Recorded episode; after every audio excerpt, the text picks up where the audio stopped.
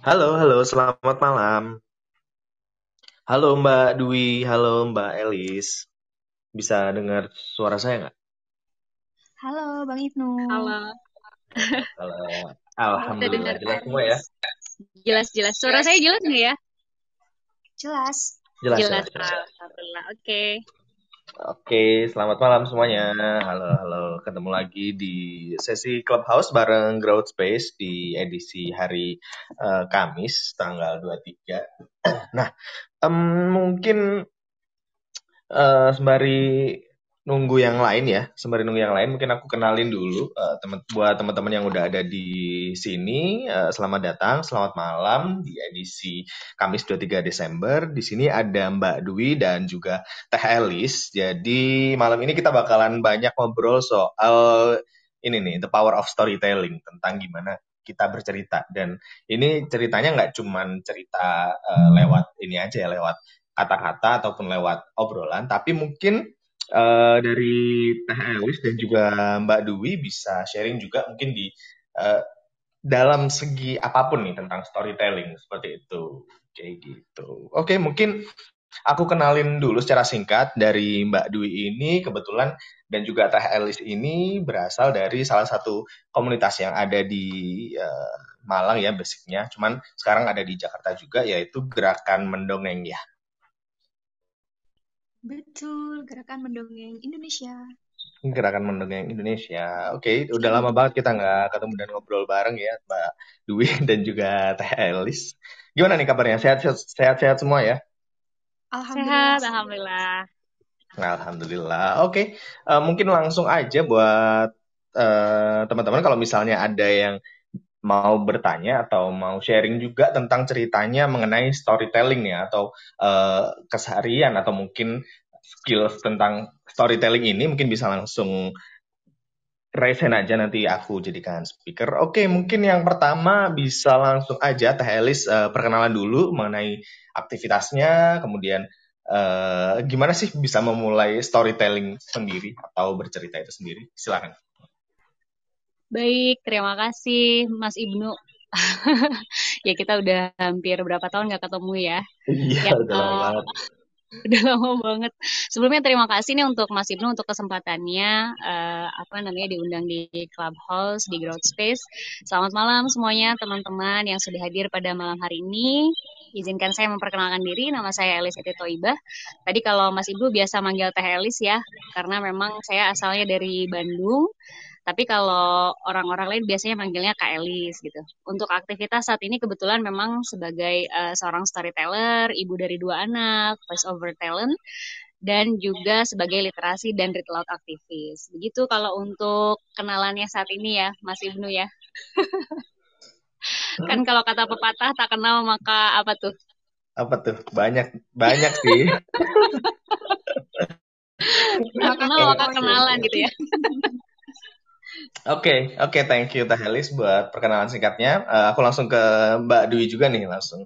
Halo, halo Mbak Dwi, aku sapa dulu Mbak Dwi, gimana kabarnya? Hai hai hai, sehat. Alhamdulillah. Bang Ibnu Nah, gimana nih? bagaimana? Alhamdulillah sehat-sehat. Gimana, gimana, gimana? Eh, mungkin bisa kenalan dulu buat teman-teman dan juga aktivitasnya sama em, history kenapa storytelling nih. Ada apa sih dengan storytelling yang sebenarnya kayak gitu? Mungkin dari perspektif dari Mbak Dwi dulu ya. Oke, eh, sebelumnya juga terima kasih untuk Bang Ibnu dan juga teman-teman di Growth Space yang sudah memberikan kesempatan malam ini bisa sharing bareng, ngobrol bareng, bisa storytelling bareng ya, ada Elis juga. Dan ini nanti eh, kenapa aku bisa kenal storytelling juga, ini juga karena Mbak Elis. Dan cerita lengkapnya habis perkenalan ya. Jadi eh, aku Dwi Rahma Hidayati, boleh dipanggil Dwi dan kalau sekarang sih semua teman-teman di lingkungan kerja itu manggilnya Rahmah karena ada banyak banget Dwi di kantor gitu. Jadi Oke. boleh teman-teman juga panggil aku Rahmah gitu. Terus eh, kalau sehari-harinya aku sekarang membaca, mereview naskah, editing, merencanain dan mendiskusikan konsep buku, khususnya buku anak dan parenting. Nah, teman-teman pasti tahu ini profesinya apa, dan ini juga profesi yang nggak pernah aku bayangkan sebelumnya. Jadi sekarang aku bekerja sebagai editor buku anak dan parenting di salah satu penerbit di Yogyakarta gitu. Mungkin teman-teman di sini ada juga yang dari Yogyakarta atau asli Yogyakarta atau lagi tinggal di Yogyakarta. Salam kenal dan semoga mungkin ada kesempatan mungkin mau main bareng, mau explore bareng dan bikin uh, cerita bareng bersama gitu. Um, boleh, boleh banget. Ya, pertama kenal storytelling itu waktu uh, ngajar. Jadi jadi guru gitu otomatis butuh pendekatan yang menyenangkan, makanya aku mulai mendongeng. Nah, dari situ tetap kayak cuma kayak ya bisa-bisaan aja terus mulai tahu tekniknya dan sebagainya itu karena dikenalin sama Mbak Elis, terus diajak uh, membangun komunitas yang namanya Gendong tadi, Gerakan Mendongeng Indonesia. Gitu. Oke, okay, oke, okay, thank you Mbak uh, Dwi. Uh, berarti sekarang ini untuk aktivitasnya menjadi seorang editor buku ya, uh, pasti banyak banget nih dari apa ya dari mungkin skill-skills yang dulu pernah dipelajari dan juga pernah digunakan ya pada saat aktif di uh, komunitas saat ini berguna banget buat di uh, pekerjaannya kayak gitu. Nah, oke okay, mungkin aku langsung ke oke okay, gimana gimana ada ada additional apa nih Mbak Dwi? mungkin ya, betul banget. insight gitu. Betul banget. Hmm. Uh, kepake banget semuanya karena kayak misalnya mau konsep buku apalagi buku cerita anak pasti semua menggunakan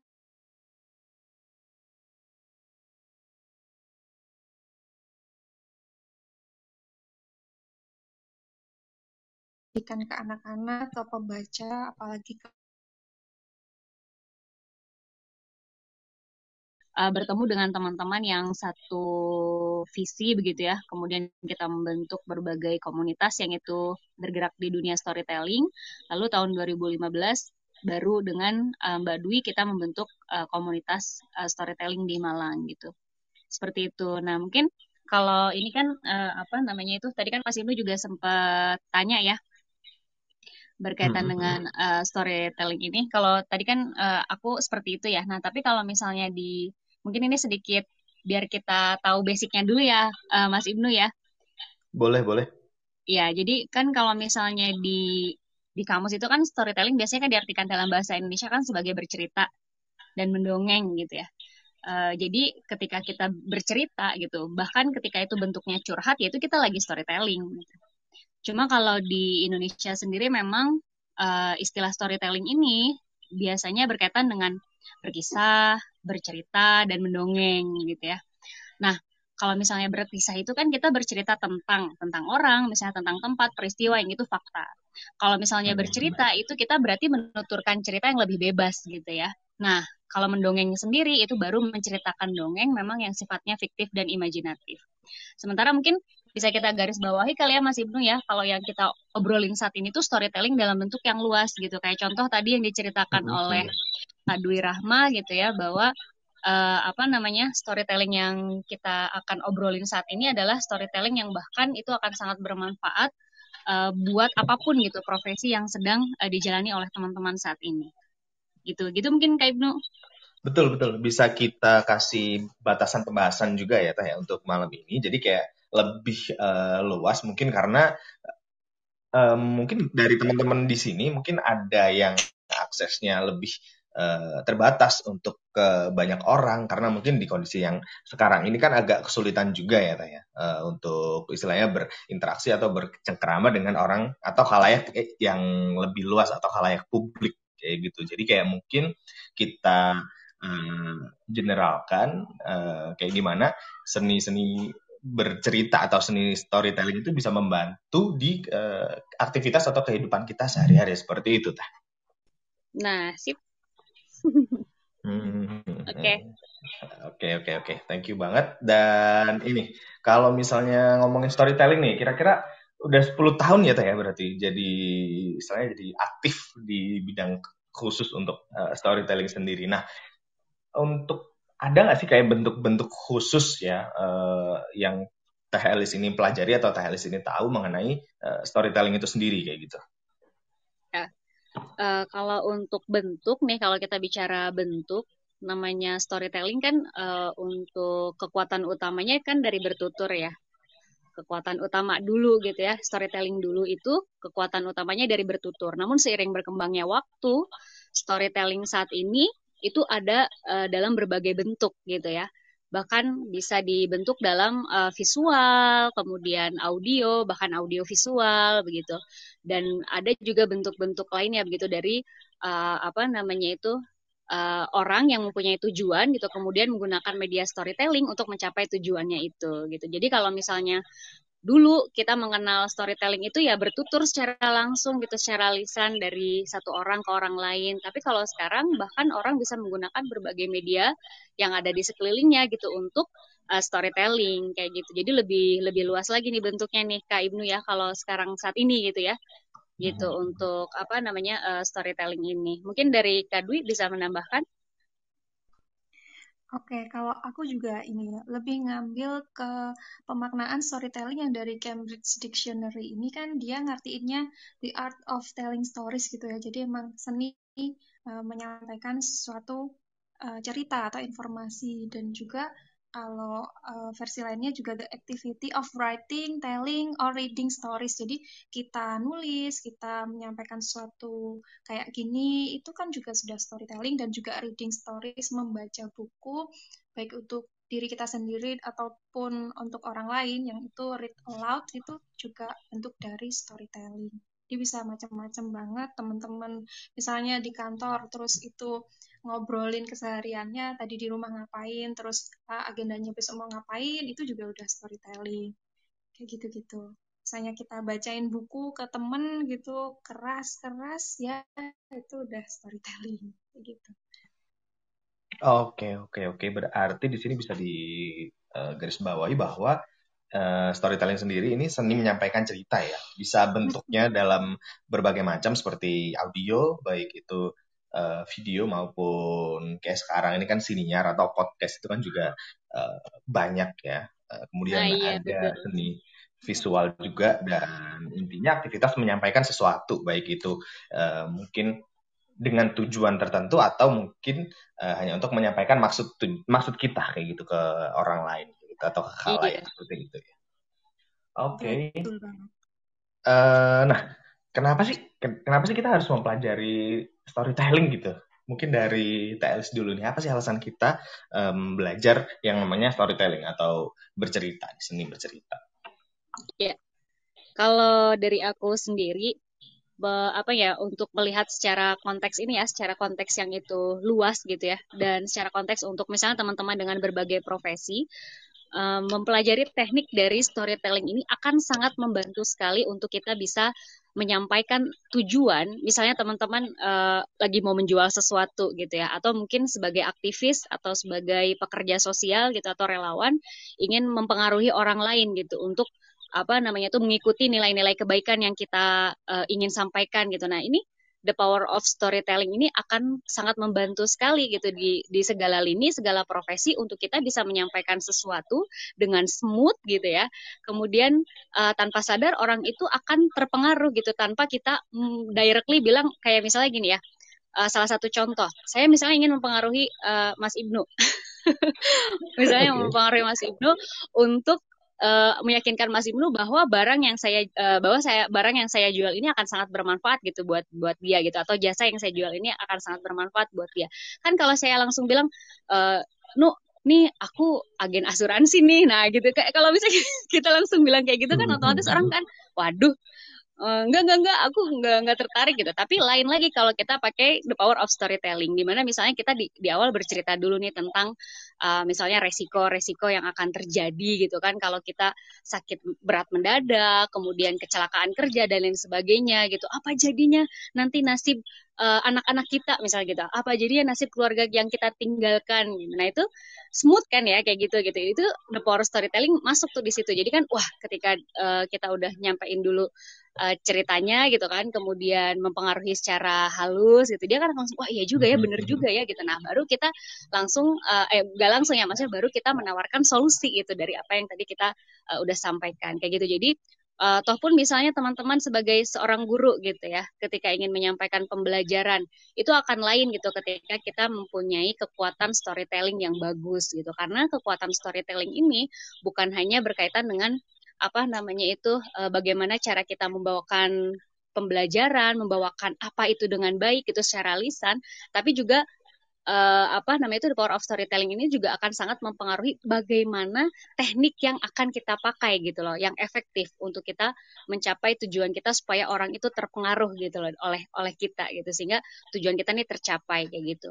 Kayak gitu sih Kak Ibnu mungkin untuk ininya ya uh, garis garis itunya okay. lah garis besarnya. Oke okay, oke okay, oke okay. menarik sekali. Jadi ada dua uh, poin utama dari Telis mengenai alasan kenapa harus belajar uh, storytelling ini. Mungkin yang pertama di mana tadi kita membantu untuk istilahnya menyampaikan tujuan atau mempengaruhi orang lain supaya uh, sesuai atau supaya bisa terpengaruh dengan apa yang kita mau atau apa yang kita ingin uh, rencanakan atau mungkin apa yang kita ingin sampaikan ya ke orang orang tersebut secara smooth atau secara uh, subtle kali ya lebih tepatnya dengan bercerita itu tadi gitu. Iya.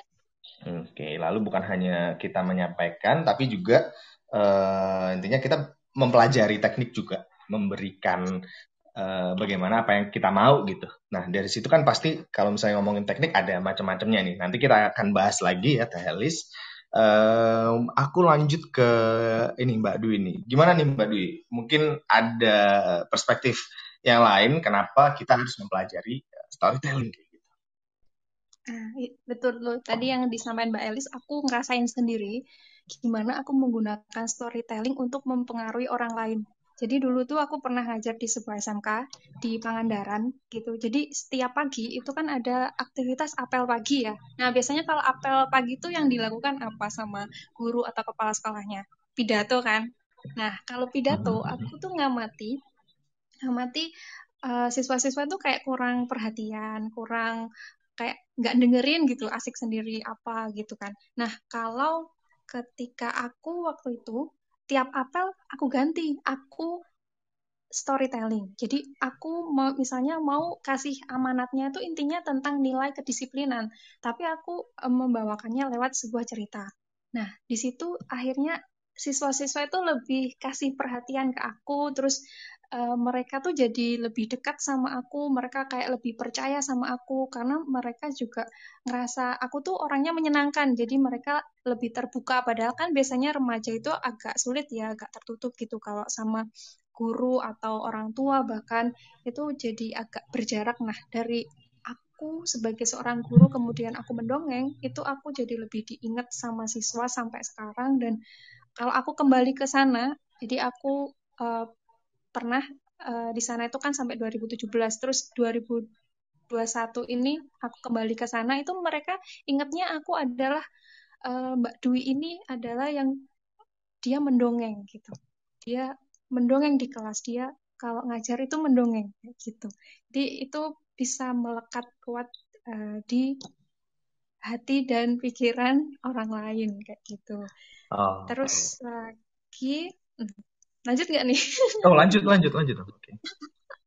Oke, okay. kalau sisi personalnya dari pengalaman yang aku rasakan, mm-hmm. kenapa aku tuh harus belajar storytelling karena storytelling ini membantu aku untuk lebih mengenali diri aku sendiri.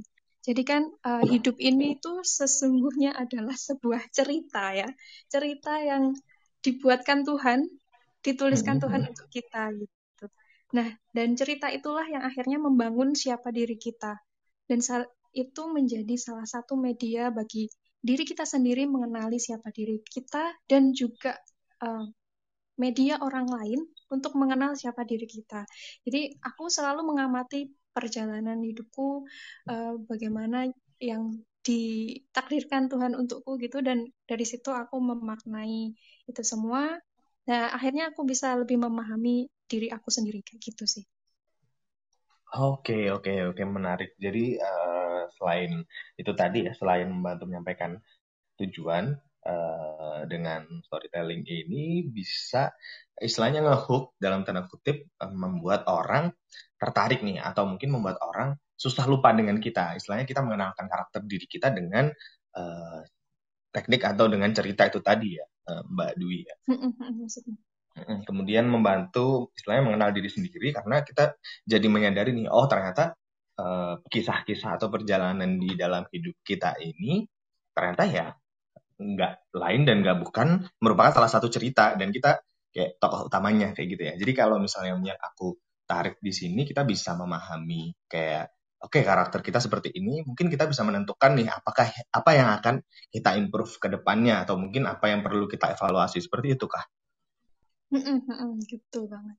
Kayak kita juga jadi uh, storytelling ini bisa menjadi wadah kita mengekspresikan emosi kita, pikiran kita, ide-ide kita. Uh, terus juga menginspirasi kita apa sih nilai eh, nilai-nilai yang perlu kita perbaiki dalam diri kita, yang perilaku perilaku kita yang perlu kita uh, perindah lagi gitu dalam kehidupan biar kita bisa menjadi pribadi yang lebih baik dan berkontribusi lebih baik ke sekitar kita gitu. Oke, oke, menarik sekali. Nah, sekarang uh, aku balik ke list lagi nih, ngomongin soal teknik storytelling. Nah, oke, sebelum itu mungkin buat teman-teman yang mau sharing juga, kira-kira uh, aku aku belajar awal uh, mungkin dari orang yang susah ngomong atau mungkin susah pede dan kira-kira aku belajar step by stepnya untuk aku bisa lebih pede dalam ngobrol atau mungkin lebih bisa menyampaikan tujuan dan maksudku dengan sekitarku mungkin dari teman-teman di sini yang punya pengalaman seperti itu bisa bisa banget buat sharing uh, nanti raise aja atau mungkin aku tunjuk lah ya uh, satu atau dua orang nanti di tengah-tengah buat sharing atau mungkin mau nanya-nanya soal storytelling itu sendiri. Nah, untuk ke Teh Elis nih. Teh, tadi kan udah ngomongin soal teknik storytelling ya, teknik bercerita. Nah, mungkin uh, ada yang bisa di-share nggak sih mengenai teknik itu mungkin teh-teh pelajari uh, riset sendiri atau mungkin pengalamannya sendiri nih selama 10 tahun lebih ya bercerita. Monggo silakan. ya, sebenarnya yeah. kalau untuk teknik storytelling sendiri itu kan bergantung uh, kepada apa namanya tuh bergantung kita ini siapa gitu. Dan uh, kita ini sebagai apa gitu. Karena kalau misalnya kita bicara misalnya teknik storytelling kita sebagai kreator media gitu ya uh, kreator apa namanya itu media sosial gitu. Atau mungkin sebagai uh, influencer atau sebagai guru uh, atau sebagai apa itu akan berbeda gitu. Atau sebagai marketing gitu. Cuma mungkin uh, aku coba sampaikan secara umumnya dulu gitu ya mengenai untuk yang teknik storytelling ini gitu yang uh, pernah aku pelajarin. Karena kalau misalnya kita lihat nih uh, untuk course gitu kan yang kursus-kursus yang biasanya bisa diakses secara online maupun offline gitu ya tentang storytelling itu biasanya memang uh, mengerucut gitu Kak Ibnu. Jadi apa hmm, namanya hmm. itu ada storytelling for social impact. Nah, ada storytelling for business, storytelling for uh, social media. Jadi beda-beda tuh. Gitu. Jadi itu hmm, bahkan okay, okay. Uh, itu satu kelas satu kelas gitu. Gak nggak nggak kita misalnya ngambil pengen ngambil storytelling course langsung gitu kita akan dapat semuanya gitu. Enggak gitu. Jadi sekarang itu ada ada spesifikasinya spesifikasinya sendiri gitu bahkan untuk uh, teknik storytelling yang tepat uh, dengan apa yang menjadi tujuan kita gitu dengan profesi kita kayak gitu nah mungkin teman-teman bisa coba uh, cari-cari informasi juga gitu karena saya juga kebetulan nih lagi baru baru uh, mulai tahun depan nih akan mulai uh, ikutan storytelling course itu yang dibikin sama salah satu universitas gitu ya di luar negeri Nah itu uh, kalau itu course-nya kebetulan bahas-bahasannya memang masih secara umum, baru nanti mengerucut di berbagai teknik storytelling gitu sesuai dengan kebutuhan secara profesi gitu. Nah itu kalau misalnya untuk yang mungkin bisa saya kasih tahu beberapa, itu juga bisa teman-teman temukan juga dengan mudah ya kalau misalnya di search di Google teknik storytelling gitu. Nah maka teman-teman juga pasti akan menemukannya gitu ya. Nah ini uh, yang coba saya ingin sampaikan untuk teknik yang biasanya dipakai ketika storytelling itu ada teknik the mountain. Nah, ini biasanya memang teknik yang umum gitu ya, yang biasa ada di storytelling cerita atau film gitu kan. Biasanya ada pengenalan dulu di tokoh ya kan. Misalnya pengenalan di apa namanya itu orang yang ingin kita ceritakan di dalam cerita itu, kemudian ada alurnya lah awal-awal, tengah, akhir gitu ya. Nah, kemudian mm-hmm.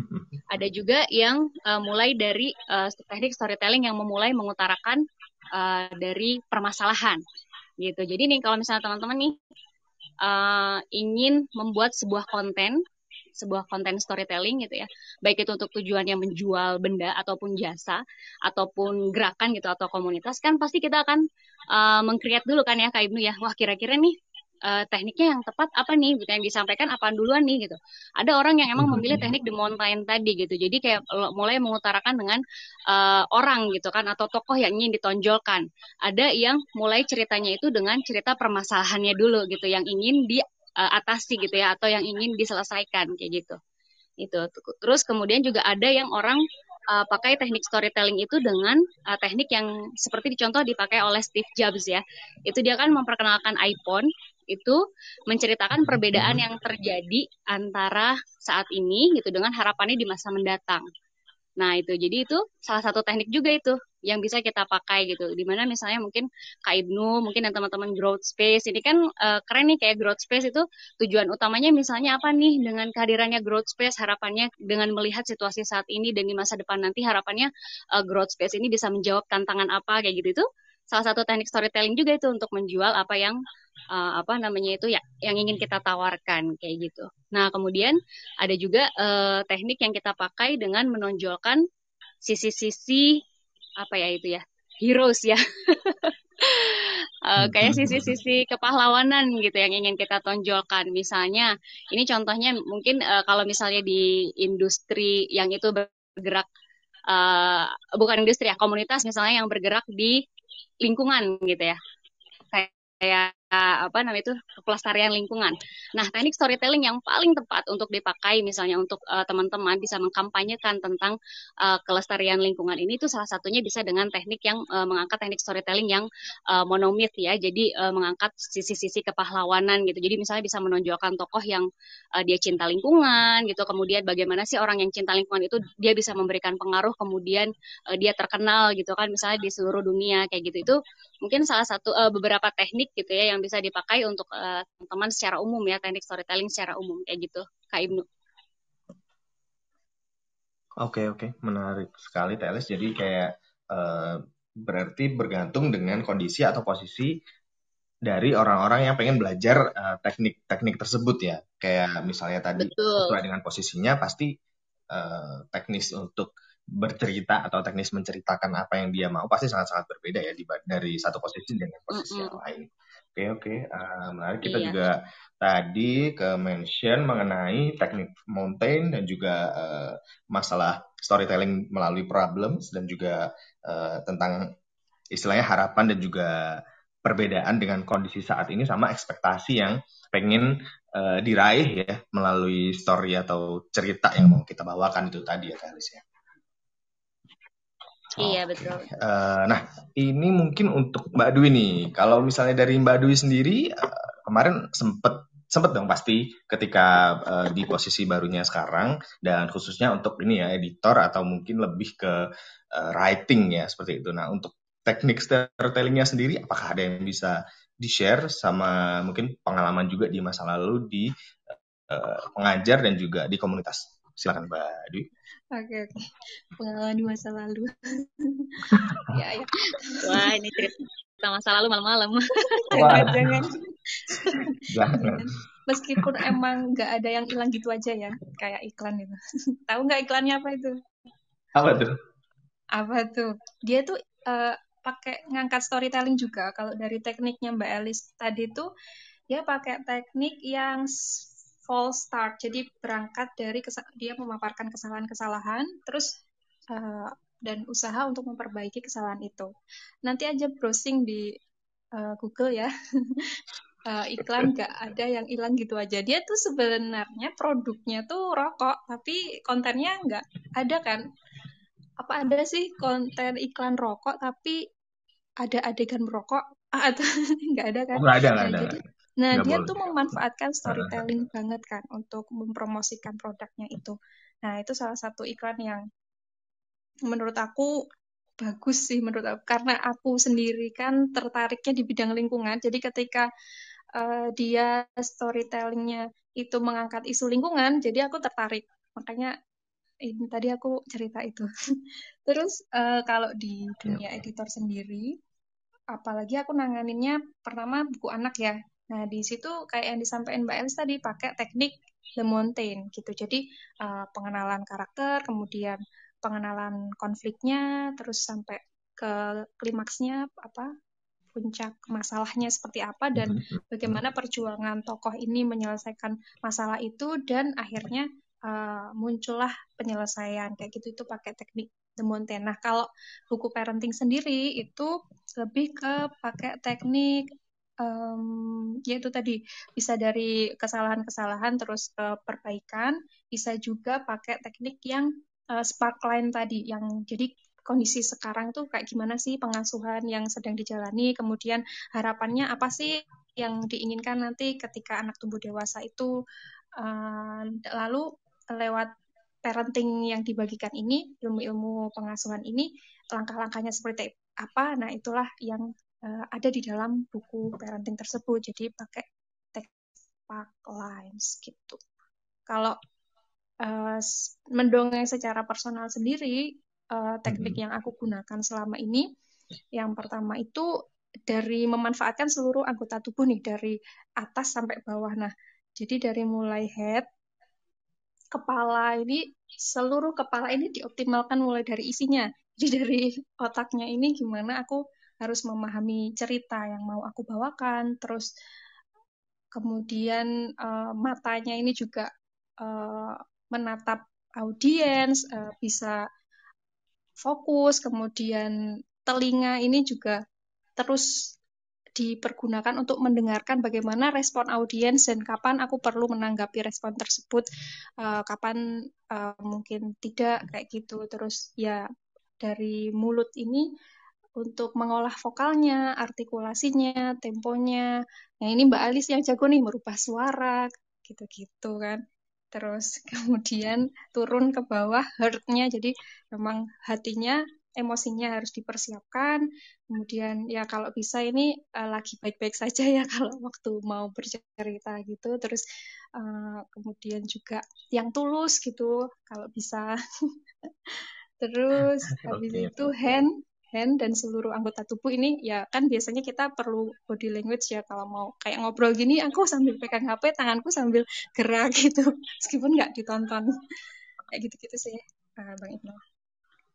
Oke, oke, oke, menarik sekali dari Mbak Dwi. Uh, tadi salah satu yang insight yang bisa di-share adalah dari iklan rokok ya, karena memang mungkin uh, dari peraturan juga nggak boleh ada yang menunjukkan bahwa sedang merokok atau gerakan sedang merokok. Jadi emang banyak banget sih iklan-iklan bagus dan juga yang meaningful uh, dari storytellingnya, mulai dari bagaimana dia mulai bercerita atau mungkin apa yang mau diangkat dari uh, kisah atau dari produk yang pengen ditonjolkan itu tadi. Apalagi kayak yang terakhir dan rame banget ini kan iklan-iklannya Gojek ya atau startup-startup yang mungkin uh, mendobrak ya tanda kutip gimana bisa menarik atau uh, menjadi istilahnya menjadi mencuri perhatian dari audiens itu tadi dan juga uh, memanfaatkan panca indera ini menarik sih. Jadi uh, selain digunakan pada saat ngobrol secara langsung, mungkin dari teman-teman juga bisa memanfaatkan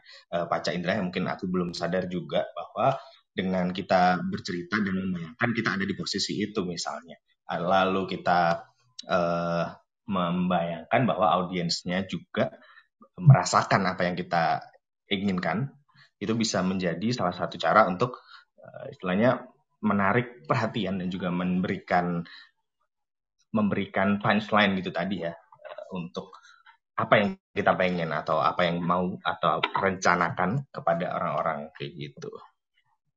Oke, uh, eh, mungkin uh, aku mau invite salah satu atau salah dua dari uh, audiens. Mungkin aku uh, bisa diterima buat Mbak Irma nih, aku tertarik sama profilnya Mbak Irma. Uh, beliau ini edukator, learner, kemudian clear empath dan juga podcaster. Nah, ini sangat-sangat ini banget nih, sangat-sangat inline banget dengan topik kita malam ini. Uh, mungkin kalau misalnya bisa available bisa langsung naik juga. Nah, sembari nunggu dari teman-teman yang aku invite, mungkin aku mau nanya lagi nih ke Teh Elis. Ya, nah, gimana? Elis, Atau kira-kira, uh, Mbak Dwi dulu nih, giliran, jangan aku duluan. oh ya oke okay, oke. Okay. Nah bisa ada perspektif lain gitu. Oke. Okay. Nah ini ada Mbak Irma nih udah naik. Halo selamat malam Mbak Irma.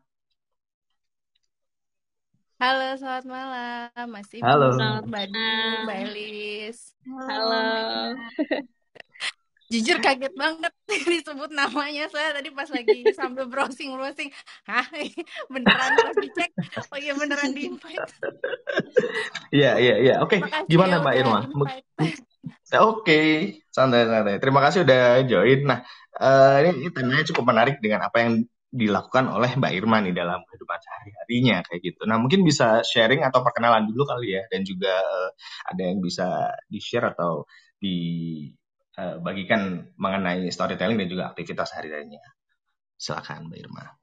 Oke, Eh, jadi kalau jadi oke gini.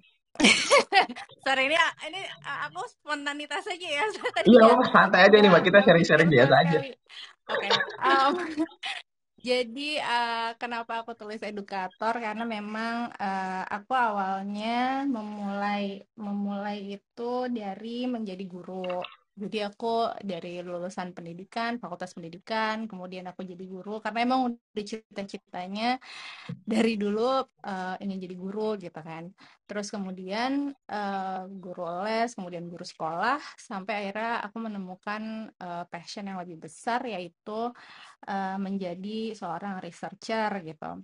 Dan ketika posisi researcher itu aku juga eh, sekaligus menjadi guru dalam tanda kutip bagi guru gitu. Jadi eh, aku trainer, teacher trainer gitu. Teacher trainer Oke. juga um, researcher juga sebagai kurikulum developer uh, pengembang kurikulum untuk mata pelajaran bahasa Indonesia dan bahasa Inggris. Jadi sebenarnya uh, storytelling itu uh, secara sadar dan tidak sadar secara intentional ataupun tidak intentional itu sudah menjadi bagian dari dari apa yang aku lakukan dari awal dari dulu banget gitu kan.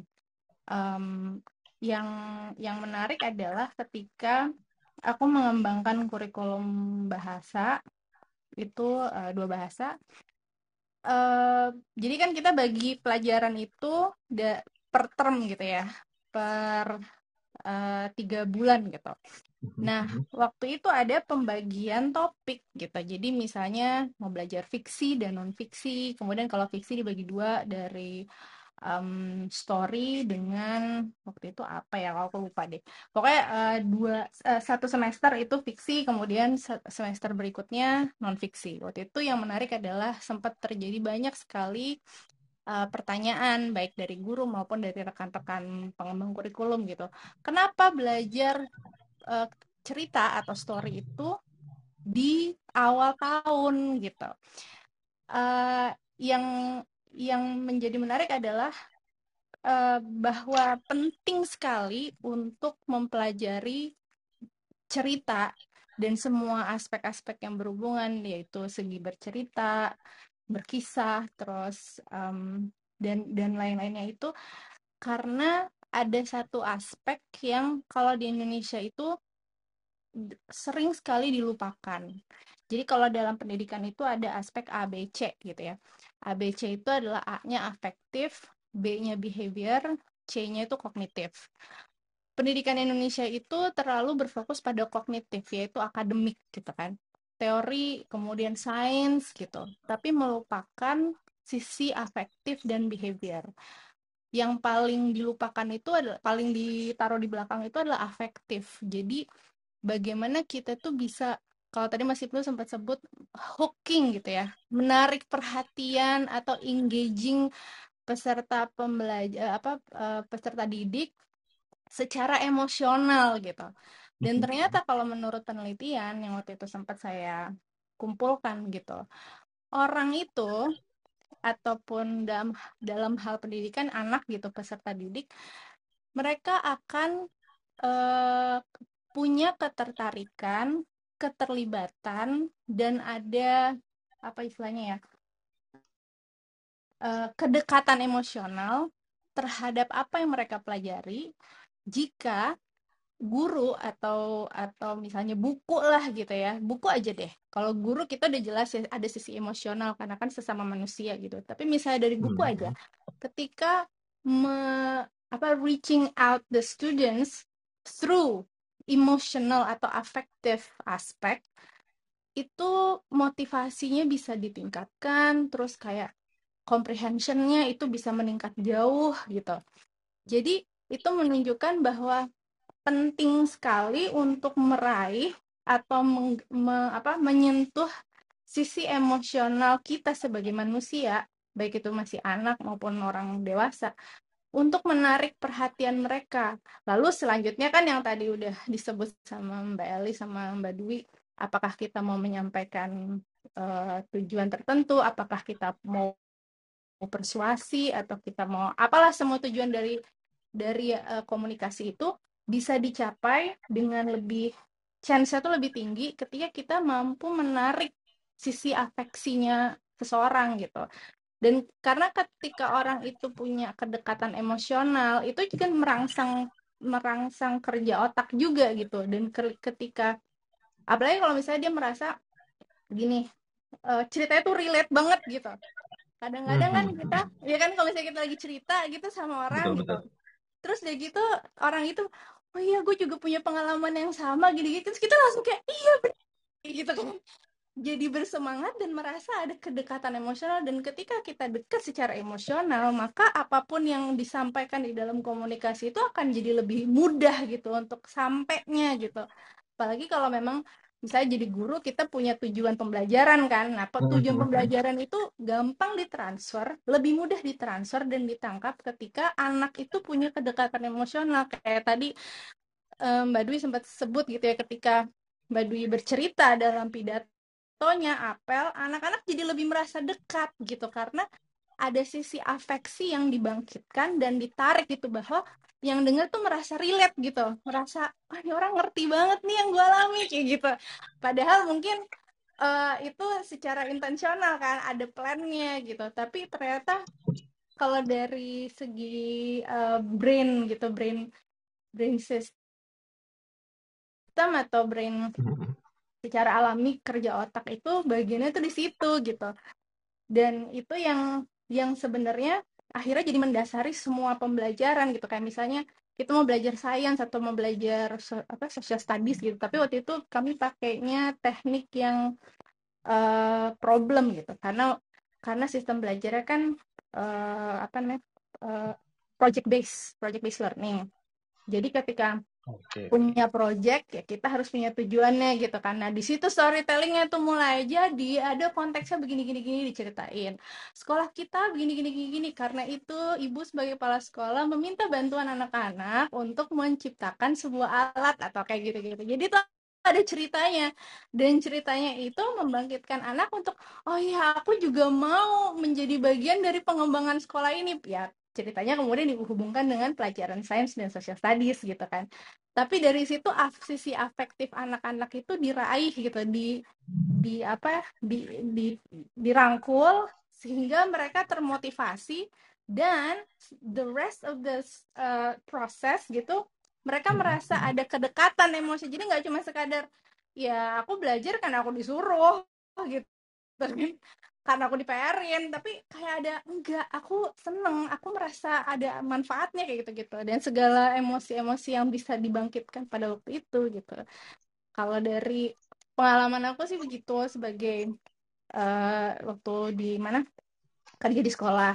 Dan setelah aku resign dari sekolah itu kan aku uh, lebih fokus ke mengedukasi uh, audiens aku secara online gitu ya Nah, ketika mengedukasi secara online, ini yang membuat kemampuan ber bercerita itu jadi lebih urgent gitu karena karena kan yang audiens aku bukan murid bukan teacher bukan nggak ada iya. keharusan untuk menyimak gitu kan stranger ya kayak orang di luar yang emang nggak relate dengan mungkin posisinya iya uh, benar mbak Irma saat ini ya iya okay. dan bahkan yang banyak banget dia nggak tahu nggak tahu aku siapa gitu kan. Terus kok tiba-tiba ngomongin mental health ngomongin ngomongin ini itu pendidikan parenting segala macam yang bisa aku bisa aku bagi gitu. Kan orang mikirnya siapa lu? gitu. Kok bisa bisanya ngomong kayak gini? gitu. Di situ kemampuan bercerita aku ditantang sekali gitu. Dan pada akhirnya memang aku uh, aku pikir aku mau ceritain apa gitu kan. Kalau aku ceritain cerita orang lain aku merasa aku nggak berhak gitu. Aku nggak berhak untuk ceritain orang lain. It's their story it's not mine gitu. Jadi Hmm. aku nggak bisa ceritain orang lain. Ya siapa lagi yang mau diceritain? Ya diriku sendiri lah gitu kan. Jadi aku mem- membuka sebagian dari kisah hidupku sebagai konteks untuk kemudian aku menyampaikan eh, apa sih yang aku ingin aku ingin sampaikan ke orang lain. Dan alhamdulillah sih itu so far so good gitu. Aku dapat banyak banget feedback dan mereka mm, merasa relate dan merasa kayak at least ada orang yang ngerti gitu. Ada satu orang nih yang yang ngerti posisi mereka gitu. Dan Hmm. uh, aku cukup apa ya ya cukup seneng ya denger dengernya gitu. Karena um, banyak kalau dari topik mental health kan banyak sekali orang-orang yang istilahnya suffering in silence gitu. Jadi mereka ya menderita dalam hati sendiri merasa orang nggak ada yang ngerti gitu. Jadi ketika aku uh, spilling a little bit of myself gitu aku cerita bagian diriku yang merasa aku juga ngerasain kayak gitu mereka di situ ngerasa bahwa oh ya aku nggak sendiri dan ada harapan. Itu yang bikin aku uh, masih bertahan di jalur ini gitu ibaratnya Oke oke oke menarik. Kemampuan menarik, bercerita itu emang emang bagus bukan bagus maksudnya uh, penting banget gitu untuk dimiliki gitu. Makasih. Oke, Kak thank Irma, you banget. keren banget nih. Iya bener keren banget ini uh, kalau bisa ketemu kamu ketemu sih ya. Iya, project bareng. Iya, bisa, bisa, iya bener. Kalau ada kesempatan, aku pengen banget belajar dari Mbak Dwi dan Mbak Elis. Iya, kalau Mbak Irma main ke Jogja, kabar-kabar aja. Bisa main Ah. ke kantor, ke penerbit kami. Wah, siap, siap, siap. Aku catat. Nanti kita berhubungan ini ya, di belakang layar ya. Oke, boleh, boleh. Kopdar, kopdar. Kopdar, kopdar di luar forum. Oke, Iya. uh, thank you banget Mbak Irma atas sharingnya. Uh, jadi menarik sekali, apalagi yang tadi disampaikan mengenai tiga aspek ya ABC yaitu afektif, behavior, sama kognitif dan mungkin bisa juga nih dimanfaatkan atau dipakai untuk teknik berceritanya atau teknik uh, menyampaikan sesuatu di luar ini ya di luar pembuatan kurikulum atau di luar pendidikan karena itu tadi ya uh, kalau misalnya kita udah bisa ngedapetin afeksi atau afektif dari orang lain dan dari situ kita bakalan lebih mudah untuk istilahnya dalam tanda kutip menggiring atau menyampaikan pesan atau menyampaikan cerita yang ingin kita sampaikan itu tadi.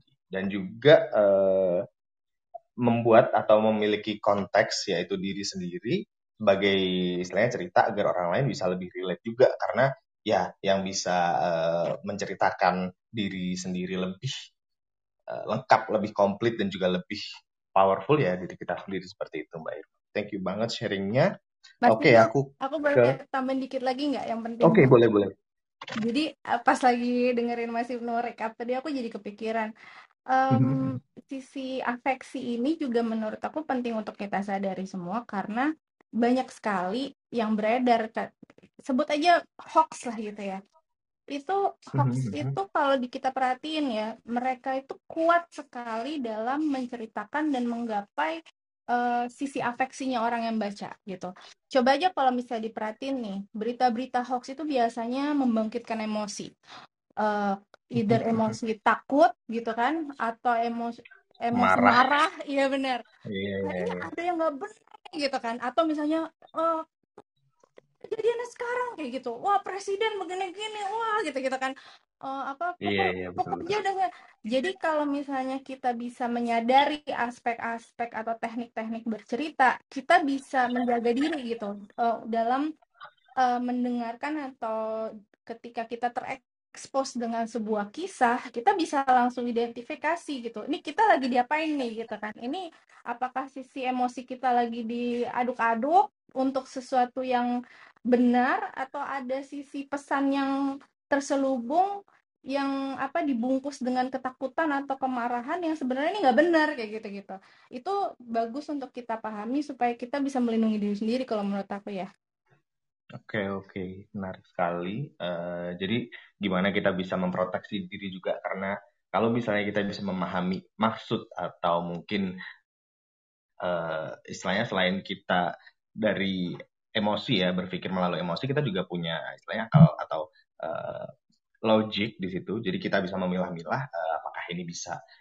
uh, tersampaikan dengan logis atau mungkin hanya melalui emosi saja. Mungkin menarik sekali. Uh, apalagi kita juga bakalan ngadain ya webinar critical thinking di bulan Januari. Mungkin buat teman-teman yang penasaran atau pengen banget nih nge memperdalam gitu teknik tentang critical thinking. Mungkin bisa join juga dicek di Instagramnya at growspace.id uh, nah nanti bisa beli tiketnya di situ. Oke okay, selanjutnya aku mau ke Mas Bimo nih halo Mas Bimo selamat malam. Waduh Mas BP nggak ada gambarnya. Halo Mas Ibnu. Halo Gimana gimana gimana power of storytelling nih Mas? Gimana ada yang bisa uh, di-share mengenai apa yang yang dilakukan sekarang dan juga keterkaitannya mengenai uh, storytelling itu sendiri? Aduh, aduh, aduh. Kaget ini. Ini barusan nggak expect tiba-tiba diajak ngomong. Sebelumnya selamat malam semuanya. Uh, Mbak Dwi, Telis, Kak Irma, dan semua uh, para pendengar diskusi kali ini. Uh, saya sebenarnya bukan orang yang tepat saya ngomong uh, terkait storytelling. Soalnya saya sendiri jujur uh, sebelumnya belum ada bakat yang apa namanya uh, talent atau pengalaman yang sebelumnya uh, lebih ke expert expertise terkait storytelling storytelling sebenarnya. Cuma uh, bolehlah share sedikit mungkin terkait apa namanya uh, pekerjaannya saya sebelumnya. Mungkin ada hubungannya juga terkait storytelling. Karena saya sebelumnya uh, bekerja di bidang uh, sales dan marketing. Dan kebetulan mm-hmm. sebelumnya saya sendiri pun juga bukan orang yang pintar dalam berbicara sebenarnya. Uh, baik uh, komunikasi secara langsung ataupun uh, secara pub, uh, public speaking. Cuma uh, karena mungkin tuntutan juga dari pekerjaan, akhirnya saya coba ngedalami sedikit demi sedikit karena uh, saya paksakan diri juga untuk bertemu beberapa orang. Saya pun uh, mungkin uh, harus mengakui juga bahwa uh, saat waktu belum masuk di dunia kerja, saya termasuk orang yang mungkin di, bisa dinilai agak pasif. Uh, jadi saya juga uh, jarang terlalu ikut untuk aktivitas organisasi dan segala macam. Cuma karena kemarin ya mungkin uh, termasuk jadi tuntutan karir dan hidup juga ya. Jadi mm -hmm. untuk uh, aku harus improve kalau nggak kalau misalnya nggak uh, nggak improve mulai sekarang kayaknya nggak bakal advance ke next level ibaratnya gitu. Oke okay, oke. Okay. Nah, terus uh, kebetulan saya pada saat itu bertugas di uh, daerah yang bukan uh, domisili saya sebelumnya uh, di luar uh, kebetulan saya domisili sebenarnya Malang tapi saya bertugas lebih sering pada saat itu di kota Makassar dan beberapa daerah Sulawesi lainnya. Dan itu menuntut saya untuk coba berkomunikasi kepada beberapa di mana memang beberapa pihak itu memiliki background yang berbeda-beda. Uh, di sini emang saya coba mempelajari juga kayak komunikasi dari rekan saya sama atasan saya secara langsung jadi bukan secara teori bukan secara teori saya coba apa namanya uh, memilah sendiri terkait apa sih yang apa namanya gaya bicara seperti apa sih sebenarnya yang mereka komunikasikan saat berhadapan dengan orang-orang. Hmm, hmm. Terus dari pengalaman yang mungkin saya langsung dapatkan kebanyakan memang uh, ini ini mungkin hubungannya terkait sales dan marketing aja sih. Jadi kebanyakan memang kita lebih banyak uh, komunikasi terkait data dan juga beberapa case yang dihadapi orang orang-orang yang ada di sana, baik yang ada di sana, hmm, hmm, case yang ada di daerah domisilinya kita sendiri. Karena kebetulan produknya apa namanya produk yang pada saat itu saya bawa memang agak spesifik dan orang-orang juga masih belum terlalu mengenal terkait produknya. Jadi memang ada beberapa hal yang harus saya komunikasikan itu terkait uh, beberapa kasus uh, beberapa kasus yang ada di daerah saya sendiri sama yang ada di daerah sana dan sama seperti yang sebelumnya tadi mungkin sempat diceritakan sama si Mbak Dwi itu uh, terkait cerita apa namanya membangun apa namanya membangun cerita terkait kepahlawanan seseorang dan juga ada mm-hmm. juga sama uh, peristiwa misalnya contoh yang peduli dengan lingkungan alam itu itu sangat membantu itu sangat membantu untuk background apa namanya uh, background saat kita untuk komunikasi sama orang-orang tersebut. Jadi di awal emang agak apa namanya sebelumnya saya juga bukan orang yang expert di apa namanya untuk di bidang storytelling sebenarnya. Cuma memang apa namanya uh, menceritakan kepahlawan seseorang pada saat itu itu juga membantu saya juga untuk ke orang-orang. Itu saat mm-hmm. bahwa memang uh, kita nggak bisa lari apa namanya kita kita nggak bisa lari dari data untuk meyakinkan orang-orang. Oke, oke, oke. Menarik sekali Mas Bimo. Uh, yang sebelumnya belum ini ya istilahnya masih kurang aware juga terhadap the power of storytelling itu sendiri, sedangkan di posisinya saat itu harus menuntut nih untuk bisa istilahnya ngobrol dengan banyak orang dan memahami ya uh, balik lagi ke afeksi itu tadi gimana kita harus uh, menjalin komunikasi atau menceritakan apa yang akan kita jual. Ini literally jualan ya. Kalau untuk ke Mas Bimo ini mungkin agak beda dengan kondisi yang lain. Jadi kayak harus melakukan ini pendekatan secara emosional juga ya Mas Bimo berarti. Kalau untuk ke posisinya pada saat itu. Betul, Seperti betul. Itu. Betul. Sama okay. seperti yang tadi di mm -hmm. Uh, diceritakan sama Kak Irma juga. Efeknya emang apa namanya uh, benar-benar diperlukan juga sih untuk membangun apa namanya pendekatan sama apa namanya ya klien-kliennya kita sendiri juga cuma emang untuk hmm. yang dari storytelling emang ya oh iya ada satu juga sebenarnya satu poin yang paling utama sebenarnya uh, mungkin ini atau apa namanya hubungannya mungkin dari uh, sebelum kita memulai pembicaraan yang serius memang harus apa namanya uh, mem, apa namanya harus pinter-pinter uh, membu uh, membuat kondisi small talk itu sih Mas Ibnu. Jadi hmm, okay, okay, okay. Uh, itu itu sebelumnya bukan poin yang saya kuasai sebelumnya. Saya juga bukan orang yang apa namanya? Saya cenderung orang yang emang su lebih suka pembicaraan terkait filosofi itu point gitu sih iya. Oh iya oke okay, okay, kalau berarti mungkin bisa dibangun itu tadi ya. Betul. Okay. betul. Siap, siap siap. Thank you thank you banget mas Bima untuk sharingnya.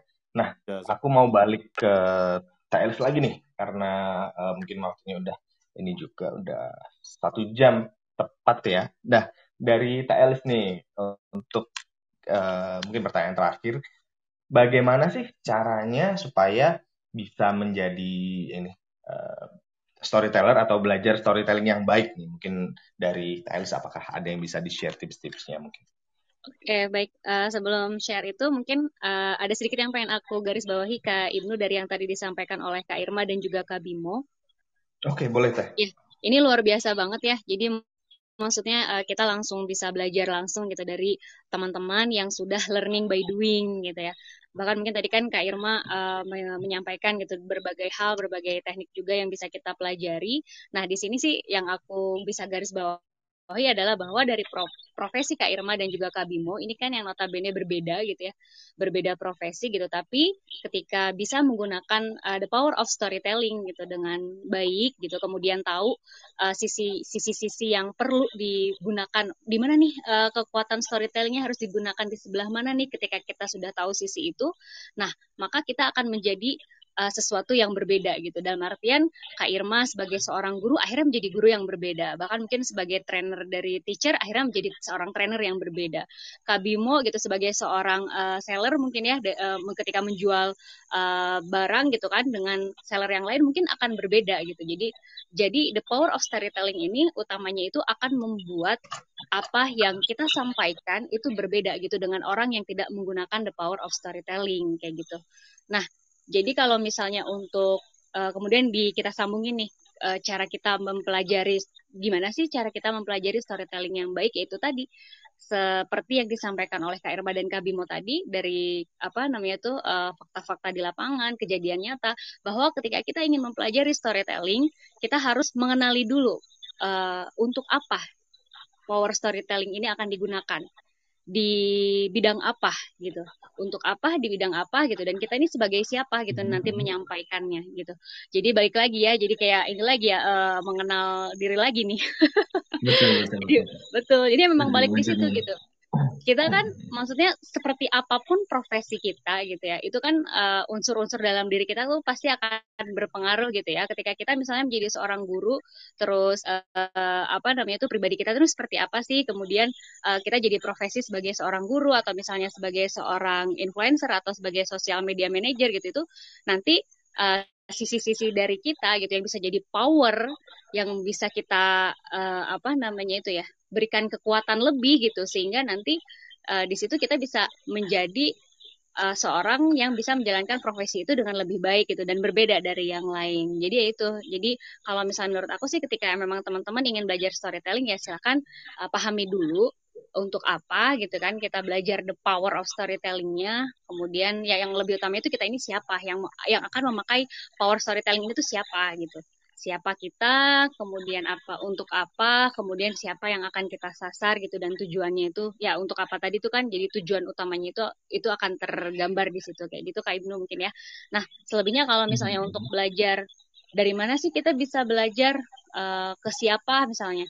Ya teman-teman misalnya sebagai uh, kalau misalnya dari saya pribadi gitu ya, misalnya saya sebagai seorang uh, storyteller gitu ya. Saya punya panutan siapa nih ya panutannya yang dia storytellernya itu bagus gitu. Mungkin contoh misalnya salah satu contoh yang dia kalau misalnya storytellingnya itu bagus yang menyampaikan sesuatu misalnya contoh uh, Najwa Sihab kayak gitu ya. Itu kan the power of storytelling dia itu kan udah bagus banget gitu. Nah kemudian teman-teman juga bisa mencari misalnya uh, bukan apa ya istilahnya panutan ya kayak Ibnu ya.